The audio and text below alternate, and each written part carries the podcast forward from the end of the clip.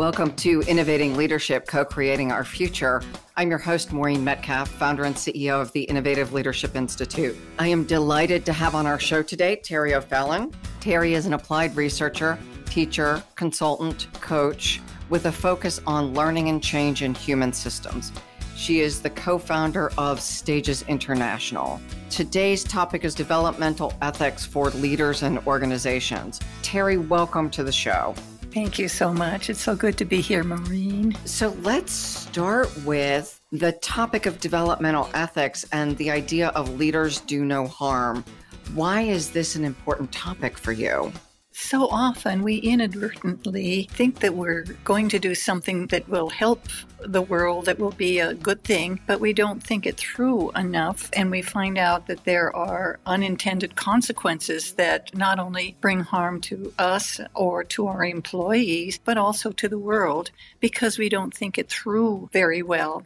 You know, when I think about harm, I think about a leader and leaders, there are so many different kinds of leaders, as you know. But a leader, it's important that they work on their own interiors in order to recognize harm when it comes up. And that's part of the issue, I think, is that we don't notice our own interiors and we don't look for how we ourselves can do no harm the positive things that we can do because we spend so much of our time looking at bottom lines and goal setting and that sort of thing. And that all comes out of the leaders and their own intentions and their own recognition of goodness. And so I think focusing on this topic, the interpenetration of what business does with the interiors of the leaders, I think is an important topic. Beautiful. So to level set for our listeners who may not have followed your work, what do you mean by interiors? You're not talking about my intestines. No, no.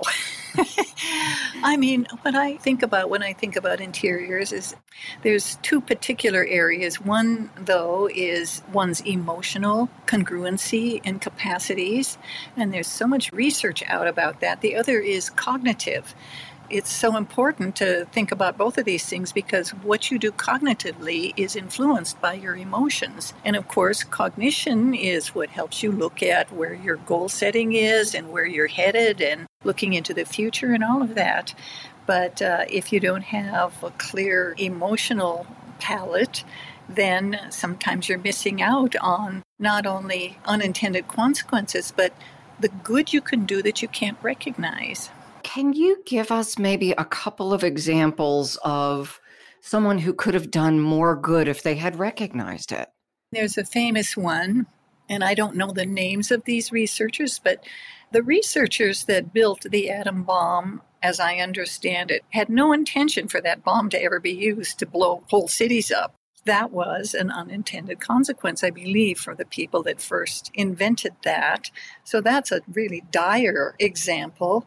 The other thing is is that people have a tendency to look into the near future and they look at the positive qualities that the organization or the leader can get to for their company and maybe for their workers, but they don't look far enough out and they don't keep asking the question all the way along the way. Will harm happen? And specifically look for the possibilities that something might cause some harm they get so wrapped up in what they think might be good and what they feel would be a, especially a good bottom line and many of those kinds of things part of their reasoning and thinking doesn't necessarily come about by specifically looking for harm that might happen. The way that I think about this is you might have something that you put in your plan that actually looks very good in the first three years, the first five years, or something like that, and you can see no harm. And so you put your goals into action, but you can't see harm down the road. The thing is, is that you need to constantly look each year to see is there harm being done and how can I adapt this idea that I had so that it isn't going to do harm or withdraw it if I can see a lot of harm being done. I'm sure that the oil companies at one point didn't see any problem with doing harm to the climate process when they began. How can you be adaptable in the moment so that you're committed to doing no harm? so that you can adapt early. So, this calls for an adaptable organization. Complex adaptive organizations are adaptable, they're very adaptable, but they are constantly asking the question is what we're doing, could it cause harm? And we have many, many processes in the world today where good was intended, like smoking, for instance. good was intended there when they started it. And then, of course, uh, over the years, we found out that that's a really not a very good, healthy thing to do.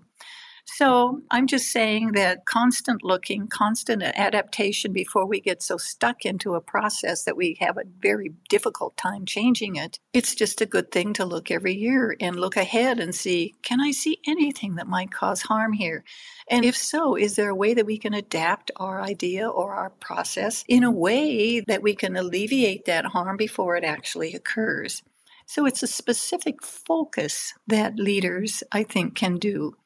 Now, we're talking about businesses and organizations here, but actually, when it comes down to it, everybody is a leader. A parent is a leader of their family, and how they treat their children really makes a difference in the future of the children. And yet, many of them don't really know a lot about parenting. If they were thinking about how can I do no harm, they would really be up on all of the most recent research and that sort of thing and they would start adapting their parenting style. They'd be up on all of the developmental processes.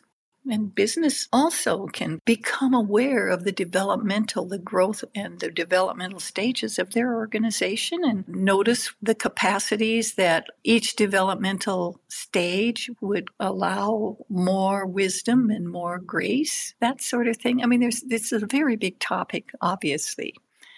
Emotions are really a big part of fueling the kind of thinking that goes on when we talk about doing no harm.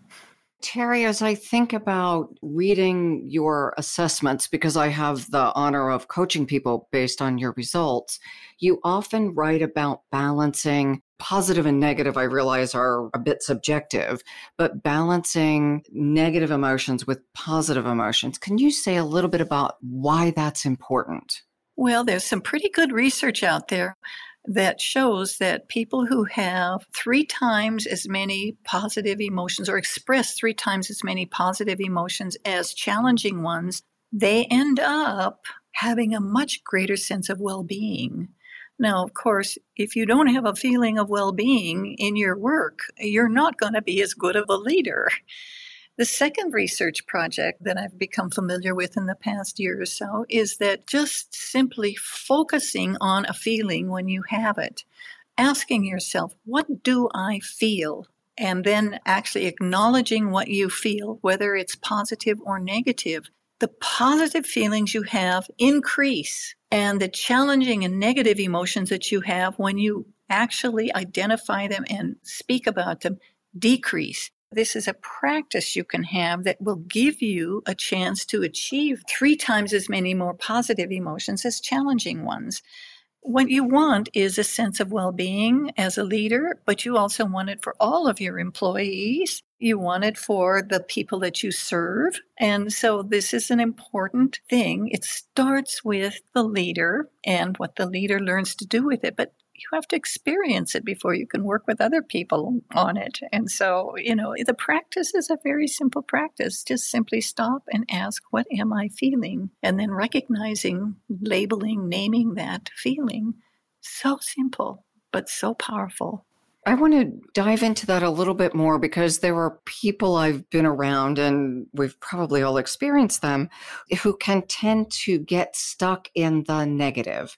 I would label it if we were labeling a victim kind of thing. These people are mean to me, and this thing happened to me, and this thing happened to me. And they tend to get stuck in the negative. So you're talking about when I process I felt disrespected by someone, and that left me feeling hurt and angry. There's a bit of processing through it, and yet other people just continue to sit in that for long periods of time. Well, you can ask people, what are you feeling right now? And they might say, I feel disrespected, but there's an emotion under that disrespect. It's the anger and the sadness or whatever. You just get them to label that then they realize they have that emotion, that emotion of anger, that emotion of sadness, or whatever it is. And just labeling it, if they continue to just label it, rather than feeling that other people are projecting this on them, they realize they're the ones that's having the feeling. They are naming the feeling and they have it, right? Mm-hmm. And so you can teach people to just recognize the feeling. It doesn't matter where they think it comes from, but they have it. When they name it, they have it. A simple question is, what are you actually feeling right now? Disrespect isn't really a feeling. What's the feeling underneath that? And you can help people, but you need to help yourself first. If you can't identify your own emotions, you're not going to find it very easy to help other people identify theirs.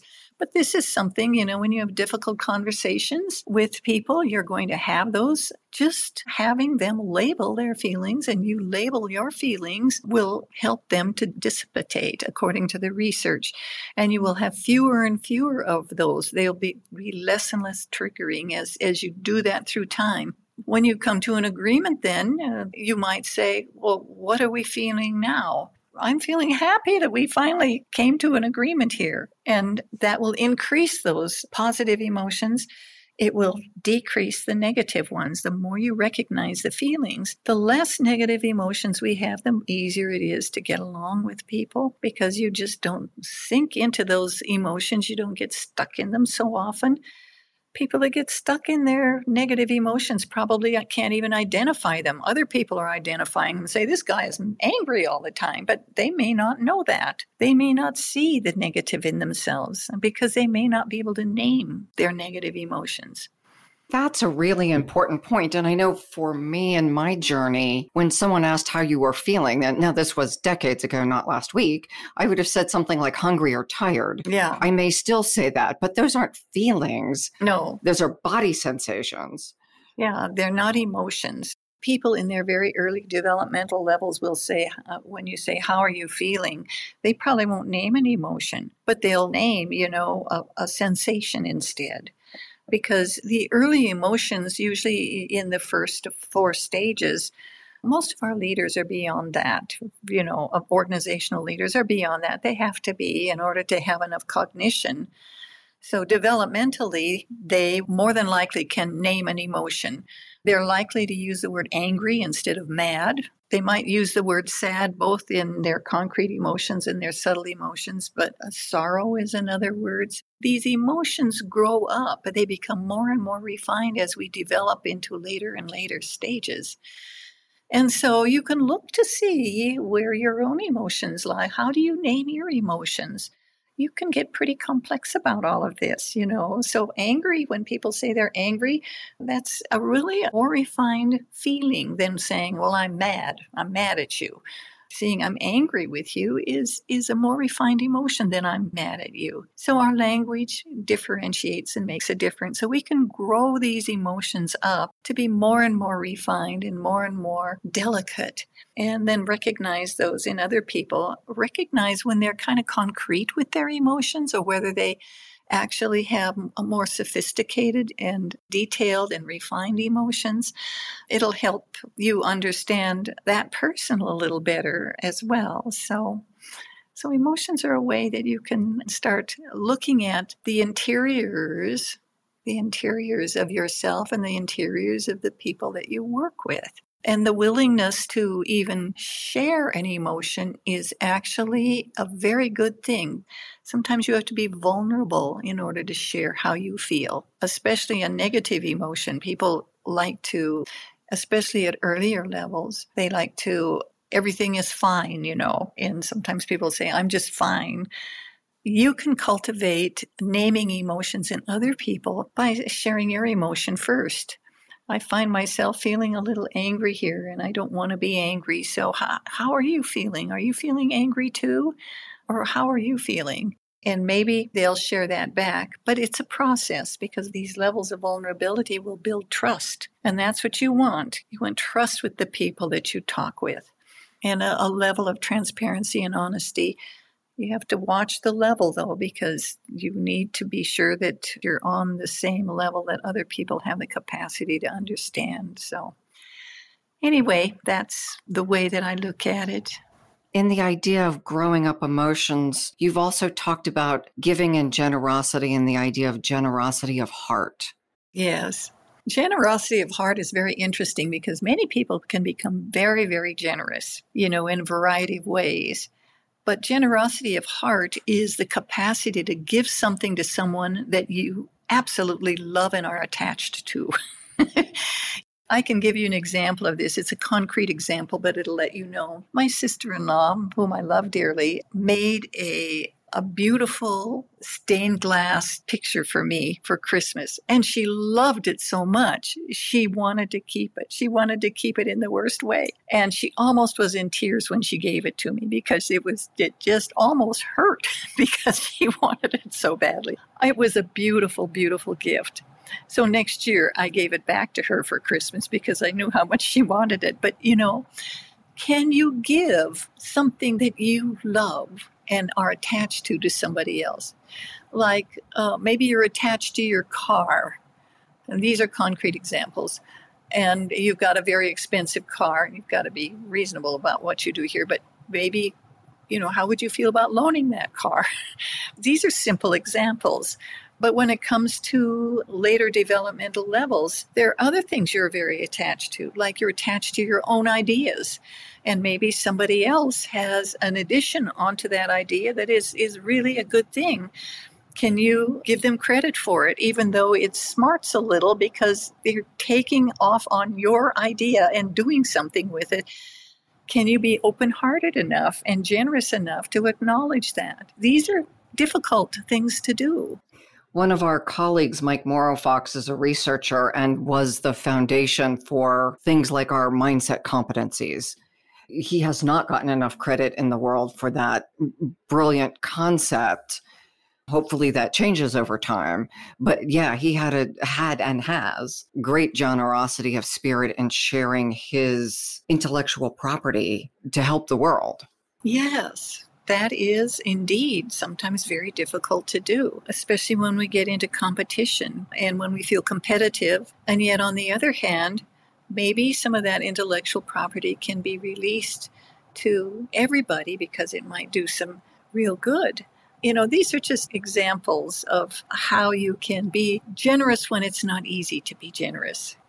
And you have a feeling in your heart about you want to do it, but you really question whether you're actually going to be able to give it up. you know?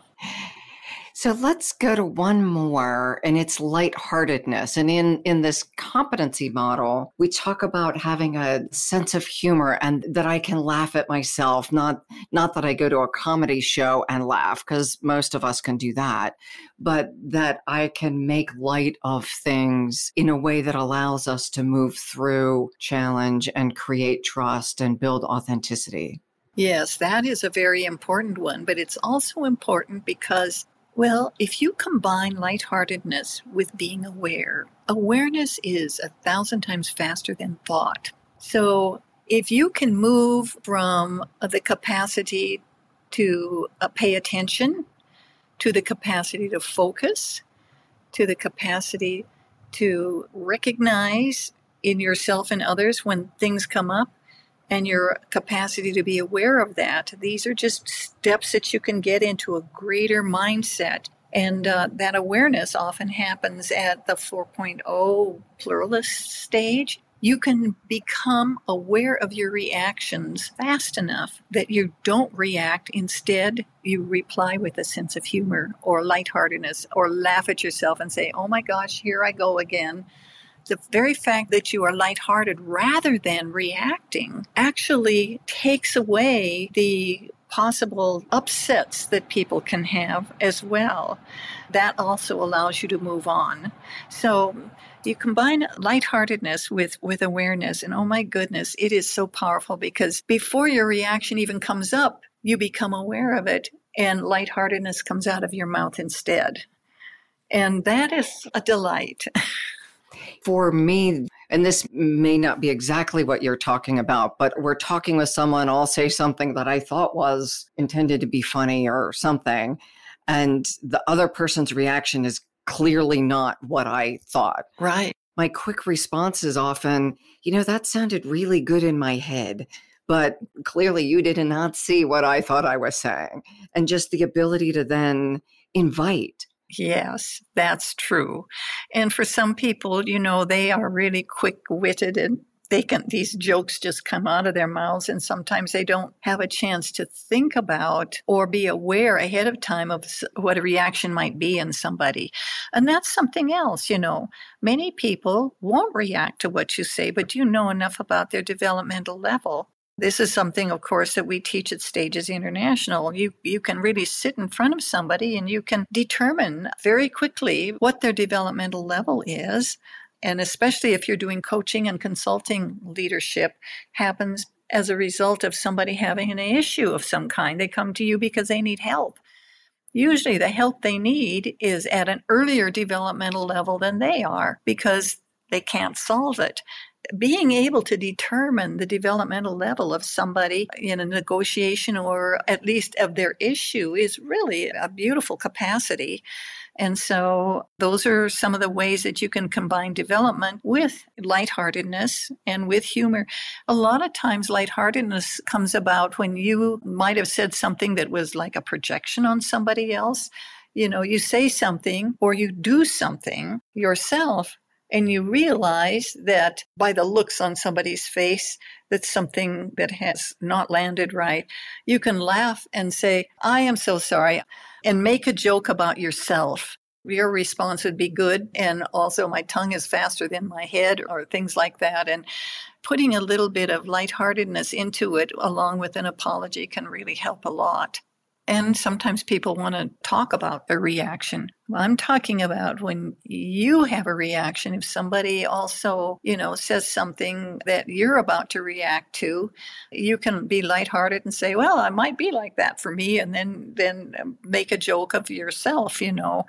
And uh, so, making a joke of yourself is actually kind of hard to do sometimes, you know. But that's one of the ways that lightheartedness works. And I think what you were talking about in your ethics and your values process is very much the same thing.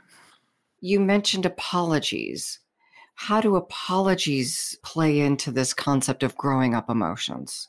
People can apologize to you, or you can apologize to somebody else. So if somebody is apologizing to you, you can forgive them for what they did you do that because you know that it will relieve them. People that apologize probably recognize that something went awry someplace and they have a burden about it, a burden big enough that if they actually apologize, you know that they need to be relieved of that burden. And by accepting an apology, it dispels all of the negative feelings between you. But sometimes you need to apologize. and apologizing is sometimes difficult.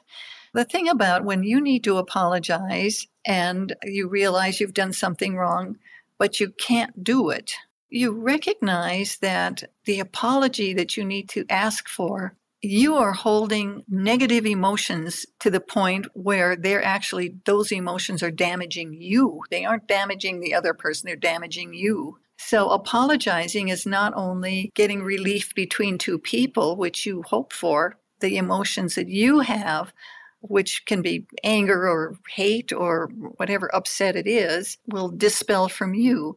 An apology, when given and accepted, takes the burden off from both people. And that's what we want to see. Sometimes people will not accept your apology, but you can recognize then you've done everything you could and you don't need to keep beating yourself up because you did everything you could to make it things right. So making things right is important. And apologizing, sincere apologies are uh, very, very important for people to be able to do. And apologies relate to forgiveness. That's a, a very generous thing to be able to do to forgive somebody, especially when they've done what you feel is real harm. In GTC, in the Generating Transformative Change class, one of the things you taught that I thought was really valuable is beyond apologizing, the concept of restoring the balance. You know, I think of myself being late, which is especially when Zoom meetings are scheduled every hour on the hour. Yes. And there's just the biological yes. break and the coffee refill that has to happen, which means I am generally leaving early or entering late this idea of how do I restore the balance? Because it's one thing for me to apologize for being late, but I know next hour, I'm going to be late again. What does that restoring of the balance mean? It means that eh, when you apologize for something, you restore the balance by trying to make sure that it doesn't happen again. So, in your case, if it doesn't happen again, it's not because you don't want to be on time, it's because you've got so many other things going on you know, you might restore the balance by talking with them about your schedule, about how difficult it is to be on time, and then give people, you know, say, I have every intention of being there at X time, mm-hmm. but I might be 15 minutes late. So give me a little leeway so that they aren't sitting there waiting for you and then getting angrier and angrier and angrier. On the other hand, you might really look at restoring the balance is a tough thing to do because it depends upon why are you being late. If you're late because of, of needing a, a bio break or something like that, that's important. But if it's for another reason, then you can look at yourself and see is there a way that I can be on time more often? Now, that's a kind of a concrete thing. So you can move into things that are a little bit more subtle and, and later levels, like um, maybe breaking confidentiality or something like that. And if you uh, apologize for breaking confidentiality, which is a really important thing, you want people to trust you again, then you're going to have to work at making sure that they can trust you again when you've broken that trust you change your behavior. You do not break confidentiality, then you just don't do it. You work on that part of yourself, and that helps to restore the balance. And you let them know that you're taking action to make sure that that never happens again, and that, and you're sorry about it, and you're genuinely sorry about it. It's very different apologizing for being late because you needed a bio break and apologizing because you broke confidentiality with somebody that really trusted you. In some instances, your apology means I'm going to change this trait in myself. I'm going to really work at it. And the important thing is to decide how do I restore the balance here, given the difficulty level of the problem that I had. Mm-hmm. So that seems like a good segue into the question of ethics. The idea that it's one thing to apologize with no intentions of actually changing. Yes. But the ethic of I did something that violated my values or violated our agreements or violated your expectations of me.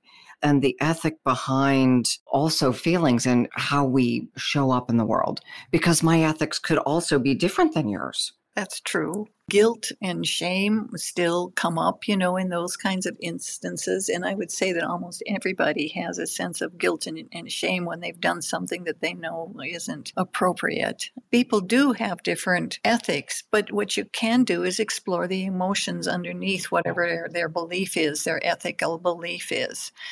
And that is one way to increase your own capacity for understanding and increase their capacity for understanding, you know, what makes them angry, what makes them, makes them upset, what makes them feel sad. And that is a gift you can give to them if you can help them explore that. Just name the feeling itself, and you can name your feeling itself. What it tends to do, regardless of whether or not you have a different understanding of values, it tends to increase your positive emotions and decrease your reactive emotions. And that's good for everybody once you understand these two simple processes of increasing your positive emotions so you have three times as many positive emotions as as challenging ones and decreasing your negative emotions because that's where your reactions come from you can see that the climate that is built that way even though you have very different beliefs really helps a lot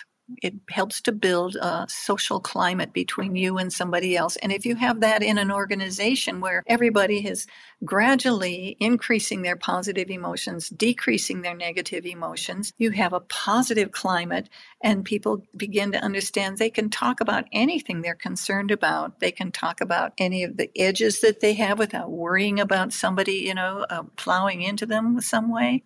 What I'm saying here is that regardless of the different kinds of values that we have, just those two little things of recognizing the feelings you have, positive or negative, and aiming for your own emotions to be at three times more positive than challenging is going to adjust the balance of the kinds of negative emotions that come up or reactive things that come up so that you can have, even if your values are different, you can have a more positive conversation about it without somebody feeling like they want to jump up and run out of the room, which is the kinds of feelings people have sometimes this is beyond managing my feelings then as i do this process as i ask myself what am i feeling? As i express either to myself or in my journal or to another person i'm embarrassed i'm angry that i'm able to reduce the frequency or the intensity of those quote negative emotions that's what the research is showing. No one ever told me that all I have to do is talk about my negative feelings and I get happy. Well, they decrease when you recognize them. The thing is, is that people can have these boiling emotions underneath the surface and they never really ask and stop to ask themselves, what is the emotion I'm feeling? When you recognize it, then you become more and more aware of it. And when you're aware of it, then you can recognize it before it becomes reactive because almost all negative emotions are reactive emotions, right? Anger pops up, sadness. Sadness isn't in and of itself, and sorrow is not a negative emotion. It's a very often a positive emotion. If you're feeling sorrow for somebody or empathy, uh, feeling sorry for somebody can actually move into empathy and then it'll grow into compassion at some point. But there's also just feeling sad because of, of something that has gone between two or more people, sad for the situation and that sort of thing but it's really good to to recognize them and to recognize the nuances of them and see how they grow up and that sort of thing. I grew up in probably what was a typical household of this era of people in their 50s we were not taught emotions. We were taught you know you you cry you'll get something to cry about we'll spank you that kind of thing. Certainly boys don't cry. I'm not i'm female but our male counterparts i think had it worse it was also still shaming. You know, little girls cry, adult women don't cry. That kind of get yourself under control sense. Yeah. So I was taught to not at all look at them, not process them. There was no healthy way to deal with it. You just like shoved it in the back of the closet and then they accumulated and people did then and including me you know i had reactions. A boss yells at me and i break out into now this was in my first job not last week but break down into tears and i run to the ladies room and i feel humiliated. Right. I wonder if i had a better mechanism would i have been able to process that better? By the way i was quite happy not having any emotions because i didn't realize i was missing anything. And I certainly wasn't wanting to delve into sadness and anger and all that stuff. So you're making a very compelling argument for I am better off delving into the messy, painful stuff than just ignoring it, hoping it just vanishes by itself. Or simply labeling it. Just labeling it. Oh, I am feeling angry. Oh, I am feeling angry it tends to, over time, dissipate that anger and it gets less and less. You may not even have to go deeply psychologically into the emotion itself, just recognizing that you're angry. People can seethe underneath the surface for years and not recognize that they are, are really mad about something. you know, they're angry about something you know what i'm saying here is that it's it can be simpler than going into all of the reasons and all of the psychological aspects of it that certainly is a good thing too and and you can have a guide that will help you with that but all of us can stop for a minute you know when they notice they're feeling something you focus you notice you're upset stop for just a minute and say what am i feeling? And then labeling it the more you do that you the more you recognize it the more you do that the more you are aware that that that's happening. The more you're aware that it's happening the more it dissipates. It just starts not it's like oh here i am i'm angry again you know? Guess what? I know this feeling. And you can start laughing at yourself about it so, as we're going into the holidays, this is an opportunity because many of us who go visit family or even close friends have a long enough history that somebody will do something over the time. And this is right. the invitation to practice. Even the people we love the most, they're, they're going to do, somebody will do something. This is something that you can do anytime in your life, and it's good to do it in business too. Because what you want to do is build a good climate inside of your business, but that climate starts with you as a leader and if you just start asking that question, and of course, it helps if you write it down, it helps if you speak it out loud to yourself because that really rivets it in. The more you recognize, instead of just kind of gloss over those feelings, the more you can have a sense of humor and the less you get reactive. You don't have to get reactive then because they don't just explode without you even having a chance to look at them first. So just labeling them just as simple as labeling them.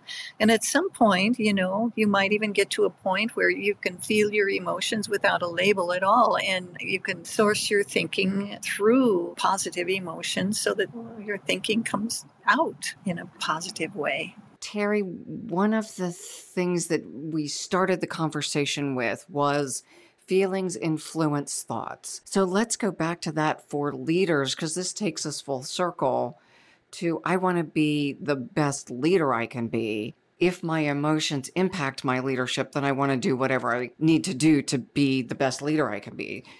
So it so it sounds like naming my emotions, whether that means I then have to delve into it or not. That's a different decision. Can you tell us then a little bit about how emotions impact cognition? Think about this for a minute. If you're in a really good mood, how does that affect your planning? If you're in a really lousy mood, how does that affect your planning? You'll likely plan things that are more generous, more lighthearted. I have a, a, capacity for doing good if you're in a in a really mm-hmm. positive emotional setting and sense. On the other hand, if you're feeling angry, you're feeling hurt, you're feeling upset at somebody, you might feel like firing them rather than engaging in, in a way in your planning that can help them or incorporate them in a place where they're also mm-hmm. happy, help them work with their own uh, emotions and these sorts of things. So you, you have more generosity of heart when you are thinking through a positive emotional frame. This extends to your immediate colleagues that you work with, this can filter down into the climate of the whole organization, and it can also uh, filter out into the world. Uh, for instance, the positive emotion of compassion.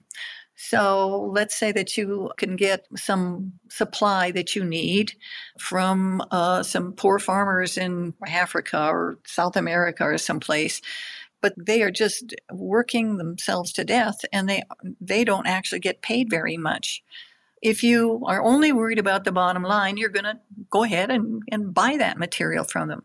If you're working out of compassion, you might find that you will find a way that you can make sure that they get the pay that they need because they are working very hard not only for for themselves they're working for for you they're working for everybody that you're selling this good to.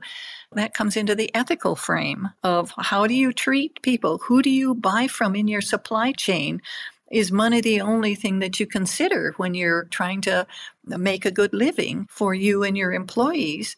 You know, it can spread across the whole world that way. I know people who have done that and they actually raise their prices so that they can accommodate people who are living in poverty and are providing our food for us because of the respect that they had and because of the diligence within which they did their job. They had people that wouldn't work with anybody else but them because they knew that the service they received from them was also going to be that diligent. I think of people who do ethical sourcing or sustainable sourcing. For a lot of people, that's a luxury, right? If, if you're living paycheck to paycheck, that may not be an option there's another segment of the population for whom it is a choice. Even though people are living from paycheck to paycheck, maybe there's something else you can do when you can't afford to do anything more. Simply expressing to people and being transparent with your books to prove to them that you're not holding back on them and promising that as soon as money comes in that they will they will get a raise. And and looking at your own ethics around where is this money going to come from and how how much can I give people and uh, how can I be fair? So fairness is also fairness is derived out of care and compassion and love for for everybody. And when you get to the, the to the emotion that goes beyond love to agape agape is love without an opposite. So you spread everything uh, sourced out of that that fairness, that that capacity to to uh, look as far out as your service might reach and as far out as you are reaching for services from other people to see if your influence can influence all of your supply chain, all of your employees, and all of your people that you serve.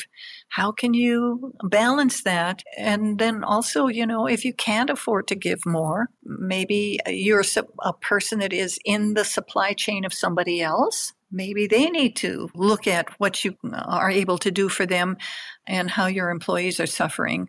What I'm saying is that the world is inter- interconnected everywhere. And if everybody had this or did that, everybody would get something fair. Of course, it starts somewhere. We think of ourselves as independent entities, but most of us rely on other people. Like you had somebody that helped you with ethics or values process we all rely on other people, other entities that support us, and then we support others. How can you receive that fairness from other people, and then how can you pass it on?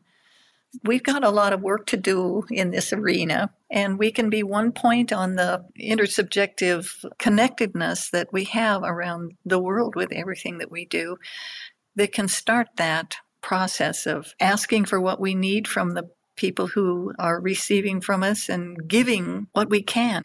And this comes down again to generosity of heart. Money is sometimes a very difficult thing to work with. Everybody wants their company to be rich enough and, and everything, and you need to be fair to your company too. You can think about what is the process that I can use to participate, even if it's just a little ways, a little bit one of the things that I tend to do is ask people to pay it forward. If they can't afford my service, I just put, you know, three hours into this inventory or five hours. Now you have something you can give. You're paying me by giving three hours or five hours of your time to somebody else. That's one way that you can put things in balance. You can suggest that to people who are supplying you thinking together as organizations uh, because we're just one point in the whole world's interconnectedness, thinking upstream and downstream, and you're just a point in that. Even if it's just some little thing, how can you start this process that's based on these positive emotions of gratitude, of, of, vulnerability, of generosity of heart, of forgiveness, of lightheartedness, of love without an opposite? Love without an opposite is not a romantic love and, or anything, but it, it, you know, it's a form of agape that opens you up to the understanding uh, that all along the line of all of your connections have suffering someplace. And how can you help them alleviate their suffering? You might just pass on this tip about positive emotions. One thing, name your feelings that might change their whole organization if they really get into it, you know. well, and that's something we haven't talked about or haven't talked about in this conversation. Uh, generosity of spirit and lightheartedness and inviting others to do that. Not just that I've changed my behavior and nobody else does, but being transparent that these are the things that I'm learning and valuing. Right. And I would like to bring them to everyone on my team. So I'm learning and valuing, and I would like to bring them to everyone on my team so that we also elevate our part of the organization. And then by extension, as you also elevate our part of the organization. And then by extension, as you've talked about the interconnectedness and interpenetration or how what I do impacts everyone around me, those ripples can happen quickly. They can. And try it with your competitor. Can you do all this stuff with your competitor? Yikes. You know, as you say that, my grandmother was a florist, owned a flower shop. The neighboring florists would get together every Sunday morning and talk about orders they had coming up for the week, what was happening with the wholesale flowers, and the things that florists would talk about that you would think you would talk to your internal team about. And yet they were committed to the health of everyone in their community, which was also their competitors. That is such a great example. And it's easier to do with smaller businesses. But I don't see why it can't be done with larger businesses. You know, I think that that can be the possibility. What would happen? I wonder. and of course, we're talking about happiness here.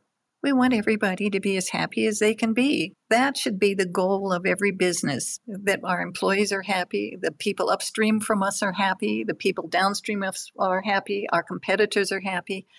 Gross national happiness would come true if we did that. It maybe is a dream that is unrealizable, but I refuse to believe that. That is a limiting belief recognizing that the feelings drive the thinking, drive the behavior, drive the outcomes. Yes. I love that you started with the two questions. What am I feeling? And is this creating harm? Yeah, do no harm. Am I creating harm? The question, am I creating harm, is going to force people, if they do that all the time, is this plan that I have, is my behavior, is it going to do harm, will cause adaptive behavior because you don't want to do harm, especially if you have all these positive emotions. Some people are in a place they're so divorced from their feelings for themselves and for others that they don't think about the harm that they can do. But once you get in touch with these really deep feelings of compassion and empathy and, generosity of heart, lightheartedness, love without an opposite, these sorts of feelings, and they are imbued in you, you can start seeing where your behavior or even your thoughts are leading you to a place that can do harm. What you realize in that moment is, I can adapt this so that it will do less harm anyway, or not as much harm as it did do. One of the qualities of really good future organizations, regardless of how big they are, the bigger they are, the harder it is to be adaptable because, you know, it's just a difficult thing to make switches when you've got policies, you know, that affect hundreds of thousands of people in some of these very, very large organizations you do have the capacity then to be very agile on your feet, become a complex adaptive system. And if you're complex and adaptive in your organization, your adaptability is also going to ripple out because you ask that question What harm am I doing? As I listen, I think of hopefully a small number of organizations, but they exist that would say, I hope all my competitors do this soft stuff because I'm going to continue to demonstrate ruthless behavior and we'll just beat you softies. How do you respond to something like that? I would say, What are you feeling right now? what is this feeling that you have? Are you feeling fear about competition? Are you feeling anger? What what is it you're feeling? That's how I would start.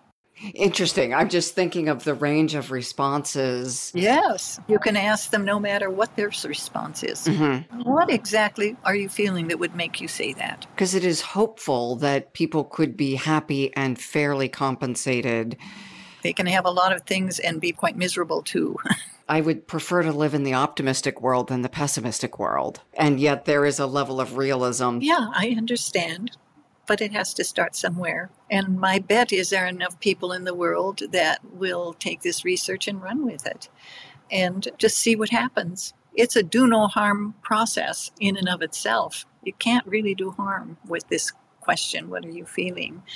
Uh, you are going to do less harm if you ask the question will this action, will this experience, will this goal cause harm? And then be adaptable because if you do enough harm, eventually it'll catch up with you. Maybe people um, feel that they can be aggressive and, and all of the things you named about uh, earlier, and people take advantage of you.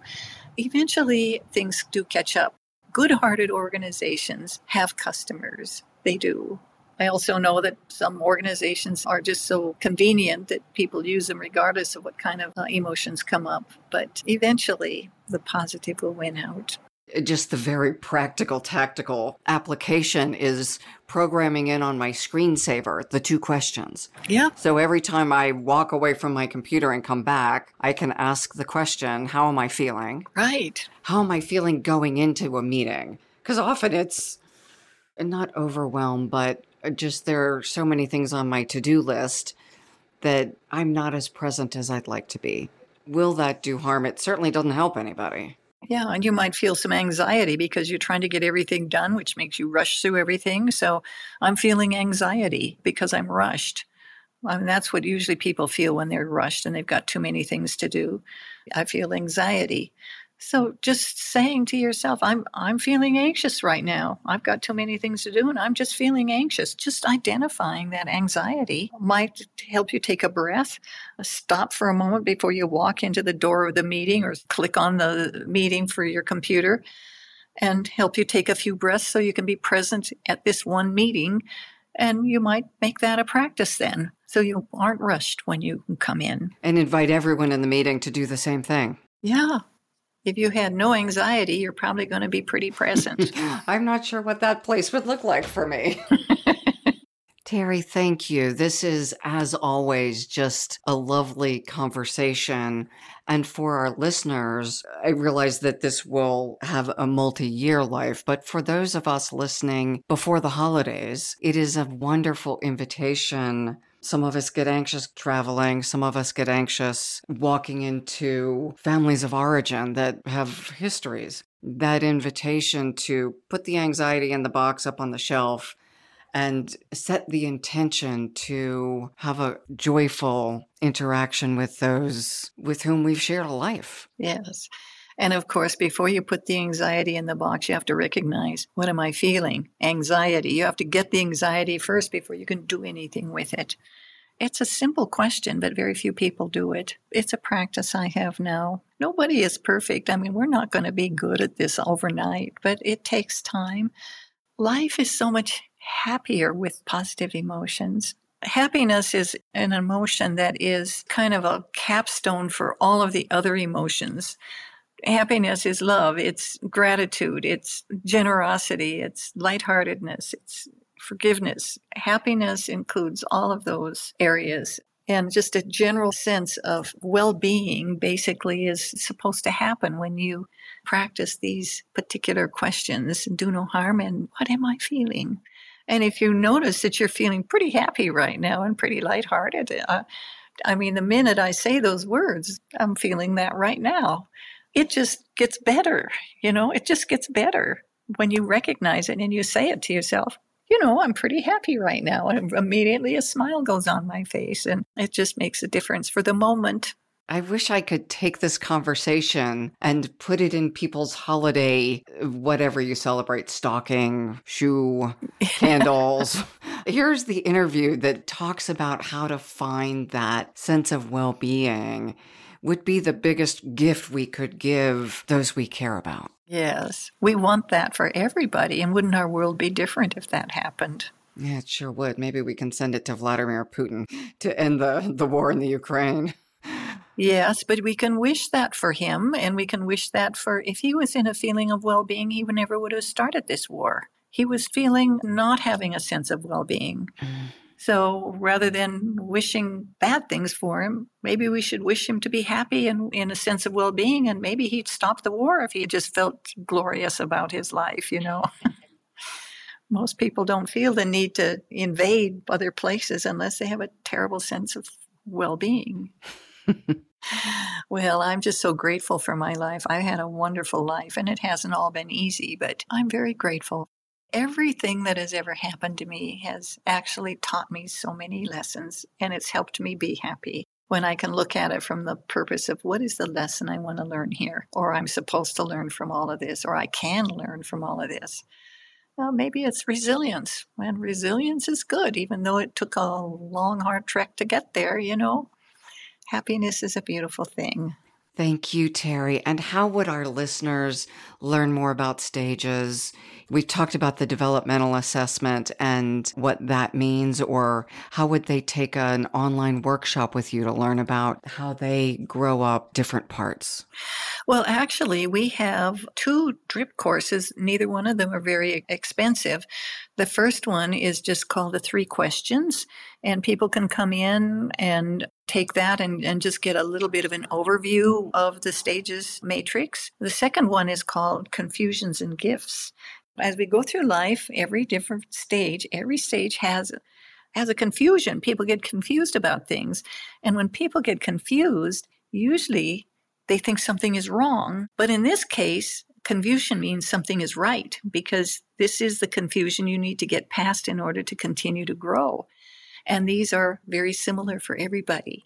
So that course shows the confusions and, and the gifts of the confusions and and so people can take that if they want to.